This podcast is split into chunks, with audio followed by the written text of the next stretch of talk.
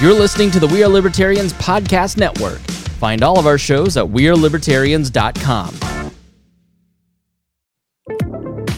Welcome to Liberty Explained, your guide to libertarianism. Your hosts are Chris Spangle, Julia Geyer, and Levy Rainey. And we break down a complicated ideology. It can seem like a big task to uh, people go, What is libertarianism? And you don't know where to start. Is that just hatred of all government? Well, we're going to explain exactly what that is both here on the podcast and at libertyexplained.com. And please share this with your friends. If they have questions or you have questions, you can send those to ask at wearelibertarians.com. This podcast is produced by the We're Libertarians Network, so please check out all of our shows. And uh, thank you to both of my co hosts for being here. Julia, thank you for being here. Thanks for having me. And uh, Levy, thank you for being here. Of course. And this is probably the most requested question. Julia, mm-hmm. I know since you you've been sharing the show and being more vocal about your libertarianism, the wasted vote question is the most commonly asked thing that we get across to, on, on our Instagrams, on our Twitter, on everything. Oh, in person, on every social media, everything. It's just a constant. It's like the first question that people that don't know anything about libertarianism ask me when they find out that I am a libertarian and that I'm going to vote libertarian. Right. Exactly. So we wanted to give you an answer, and you you've heard you know choosing the lesser of two evils. That quote actually comes from uh, Pastor C. H. Spurgeon, Charles Spurgeon, and it's of two evils, choose neither. And uh, Pastor Spurgeon, of course, we've uh, bastardized that into choose the lesser of two evils but uh, it really it, it's a very informative quote because in a lot of ways we are looking at two parties that promise us so many so many utopian ideals and they want to give us perfection and riches and paradise and that to get there we have to choose Joe Biden or Donald Trump or John McCain and Barack Obama. And we're all un- dissatisfied with those particular choices. And we have to compromise, you know, to, to get that utopian vision, to get exactly what we want. They're asking us essentially to compromise our morals and accept they're largely flawed and basically, at minimum, a highly imperfect candidate. Do you really think that Joe Biden or Donald Trump are the path to salvation, the path to perfection, the path to they promise everything. If you vote for me, I'll get rid of the liberals. If you vote if you vote for me, I'll give you free health care. I'll give you free college. Yeah. How like it, are the, the results ever speak for themselves?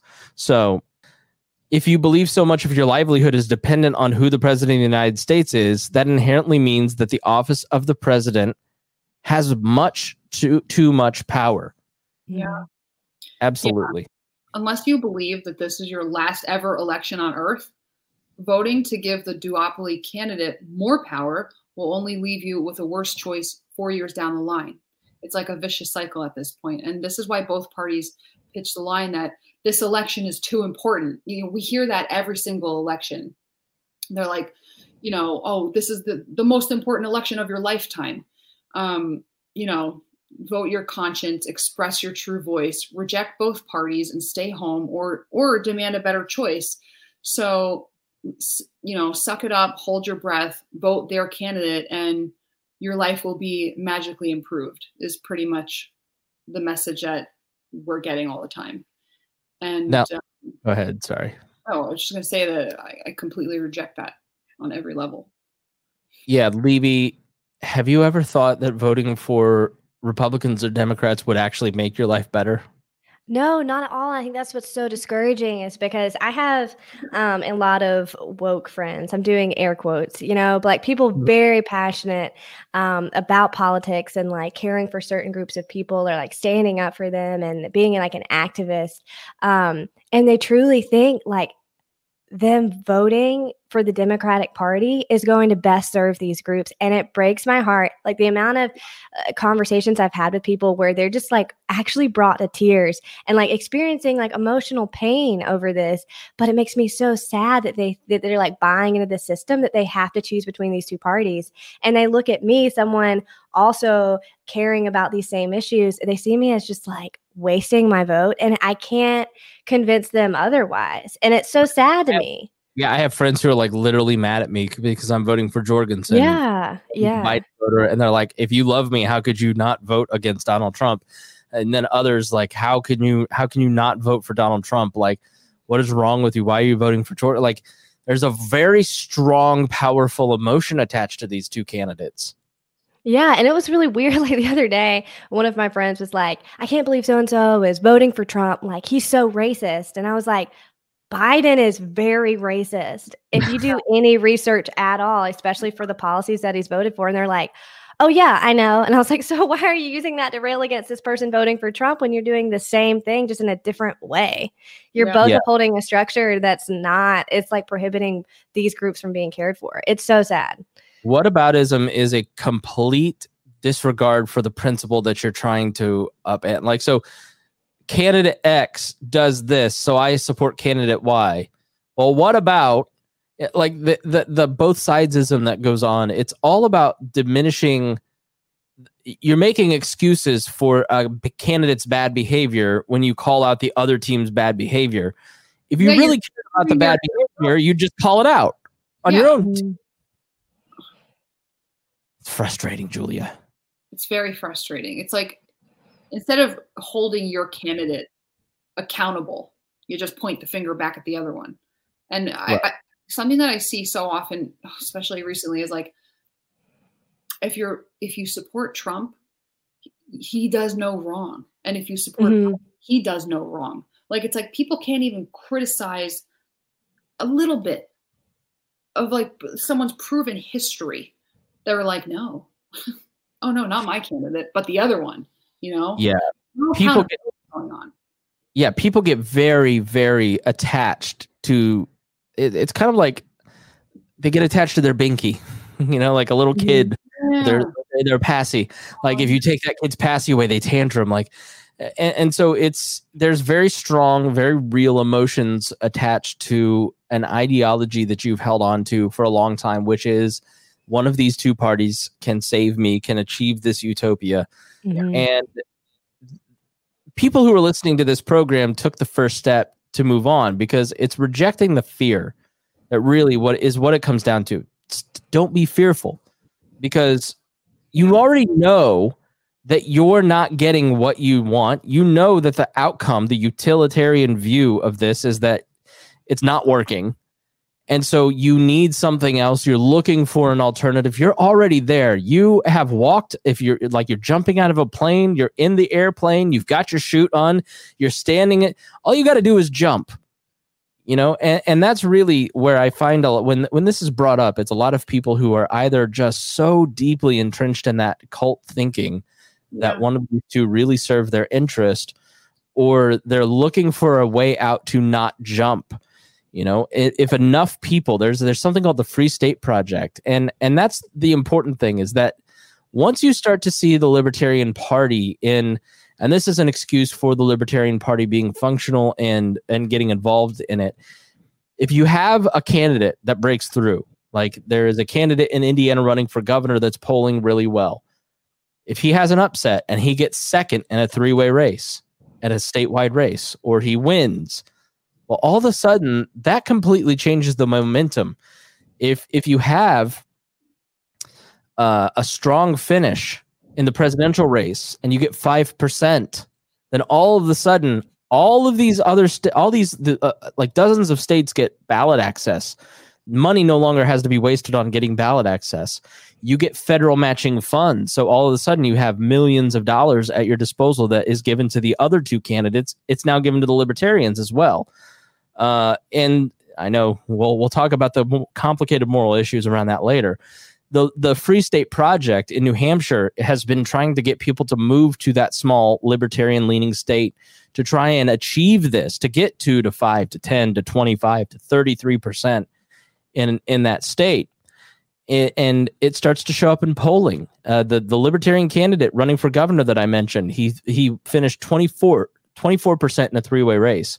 He's raised hundreds of thousands of dollars since that poll last month. Hundreds of wow. yard signs going out. It's totally changed the race. It's making the Republican governor panic because of one poll result. because Mm-hmm. people are ready to defect. They just need to see that other person step up. Um, Mm-hmm. so you know, if your state is solidly red or blue, anyways, why not step up and do that? Mm-hmm. Because it's the concept of the first follower, which you can find at Liberty Explained. The first follower is this great video of this one guy in a field dancing like a nut, and he looks really goofy dancing. And and everybody's sitting back going this is uncomfortable. What a weirdo doing that thing over there that nobody else is doing. And then this one dude runs up the first follower runs up and starts dancing with him. He normalizes the behavior Yeah. and starts dancing too and then a third one and a fourth one and a fifth one and then all of a sudden the entire crowd rushes in. And all it takes is for you dear listener to be the first follower to normalize the person that's doing the right thing that's taking that's blazing the path. They just need you to step up and support them. And then all of a sudden it's not why are you wasting your vote on a libertarian? It's why are you wasting your vote voting for the things that we know aren't working? Yeah. Yeah. Well, think- I feel like a lot of people aren't like I know several people who just wouldn't vote. You know, they're not going to choose between the two candidates. And so this is offering them another option. It's like I don't think that's very wrong to say that, that that's like you're losing a vote for your party when I don't even think they would have voted. yeah so it's probably just including more people. Exit polls and i'm going to just skip ahead here and we'll come back julia but exit polls are considered the most reliable of all polling. And uh, I, i'm going to read this verbatim because I, I was precise in my language. It often shows that a candidate will pull small amounts evenly from the other two parties but the vast majority of votes for libertarian party candidates are from independents first time voters or reactivated voters that now see an option on their ballot that represents them and so if you look at like the exit polls in Indiana for Lucy Brenton in 2018 or in Georgia for the governor's race there, you see that 2% of their vote is Republican, 2% of their vote is Democrat, and 98% are from people who finally see something on their ballot that they like. Wow. Hmm. Makes sense. Yeah. Well, I just think um, change ch- change takes courage, and if you if you're if you're thinking about talking about supporting the Libertarian Party, just you you you would be shocked at just by talking about it a little bit, just mentioning it. Mhm. That's such a conversation going. You know? had that experience, did you not? Like it's totally changed in your world. How did that change when you finally just stopped being a, a mouse and started being a lion about it? Well, you know, uh, if you've listened to any of our previous episodes, which you should, um, I always say like I, I came out of the closet as a libertarian recently because I was like a silent libertarian for a really long time. And I posted like a couple things during the lockdown, little things on my Instagram, like just little stories that I just me talking. And I was like, I was like nervous about it, you know? And uh, I instantly got so much support. And I was shocked by that because I thought people would be like unfollowing me and like criticizing me and, you know, just giving me a hard time. But it was actually the opposite. So um, I'm just telling you that because, it, you know, be a little brave and you'll be, I think, pleasantly surprised. And um, I also want to say that a vote belongs to you and not another party. Um, so if these two parties do not represent you, then a libertarian vote will register as a visible, measurable protest against them. Uh, voting for libertarians says that there is a market for these ideas, and it's important that you voice that, that, that you voice that support. So go. Yeah, it. politicians are weasels, and when they see that there's a market for what we have to offer, they'll swoop in and they'll they'll they'll make it popular. They'll they'll go all of a sudden we're opening the ballot to third parties. There's there's a real possibility here in our generation. You know, when you see those exit polling uh, numbers that I'm talking about, like with Lucy Brenton, under under uh, over 40 Libertarian Party candidates get one percent of the vote. The majority of voters are elderly. Well, n- not to be crude to our older listeners, th- they'll not be in the voting population, you know, for a long time. I think they're un- they're understanding of that. I'm not trying to be rude, but people under 40, the vote for libertarian candidates is 10 percent, and you go, oh, geez, okay, well that still leaves 90 percent. You don't understand the power of every one of those percentage points. So a, a generation in the millennials and Gen Z who have been raised on the uh, on libertarian influences like Howard Stern and South Park and Penn Jillette and uh, and all the countercultural stuff that we've been raised and, and just the multicultural nature of our generations it, it's inevitable that libertarianism is going to be the predominant philosophy opposing you know socialism or or oh, nationalism really. I think that's where we're headed. And libertarianism is inevitable because it's the only system that works. It's the only one that functions well. It's the only one where everybody gets what they want to a yeah. large degree and so it really is inevitable. It's just time to stand up and start actually declaring it saying it i'm i'm a libertarian and yeah. here's what it's about. And that's what liberty explained is about is giving people those tools julia to do that. Yeah that's exactly right. And I, i'm telling you i mean the amount of support that i've gotten is i was shocked. It, it was like awesome it was honestly exciting and thrilling and really a positive thing that happened to me coming out of the lockdown. So um yeah i mean like go for it. What, what do you have to lose you know? That's exactly right. What do you have to lose? I live i live in indiana. Trump's going to win this state. Julia is in new jersey. Biden's going to win that state. Register your protest vote. Levy, you're in, you're in georgia. You're in a swing state and that calculation may be different for most people but you know it's an even more powerful statement saying i'm not buying into this i'm voting third party and i hope you both lose oh i cost your candidate the election oh well.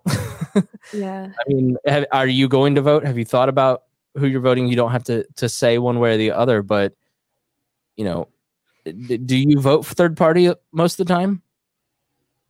Who? Levy. Oh, sorry. Um, yeah, like I've only ever voted libertarian. Nice. I mean, I'm only 23, so it's not like I've been a part of a lot of elections to things, but I started off really strong. so I haven't made a mistake yet.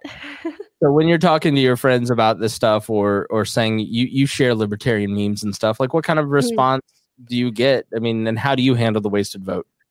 Uh, it's it's hard to even engage in in that conversation because if you genuinely cannot, if you don't have the capacity to understand that that's not a wasted vote and you can't actually engage in that conversation, then I don't even really know if I want to have it with you. And maybe that's like on me, like I should be willing to have that conversation more. But if you're not even open to the concept that it's not a wasted vote, I'm like I'm gonna go for the people that are more kind of like, oh, tell me more. I'm not gonna go for the people that are just like, you suck and you're costing so many people all of these rights, and you know.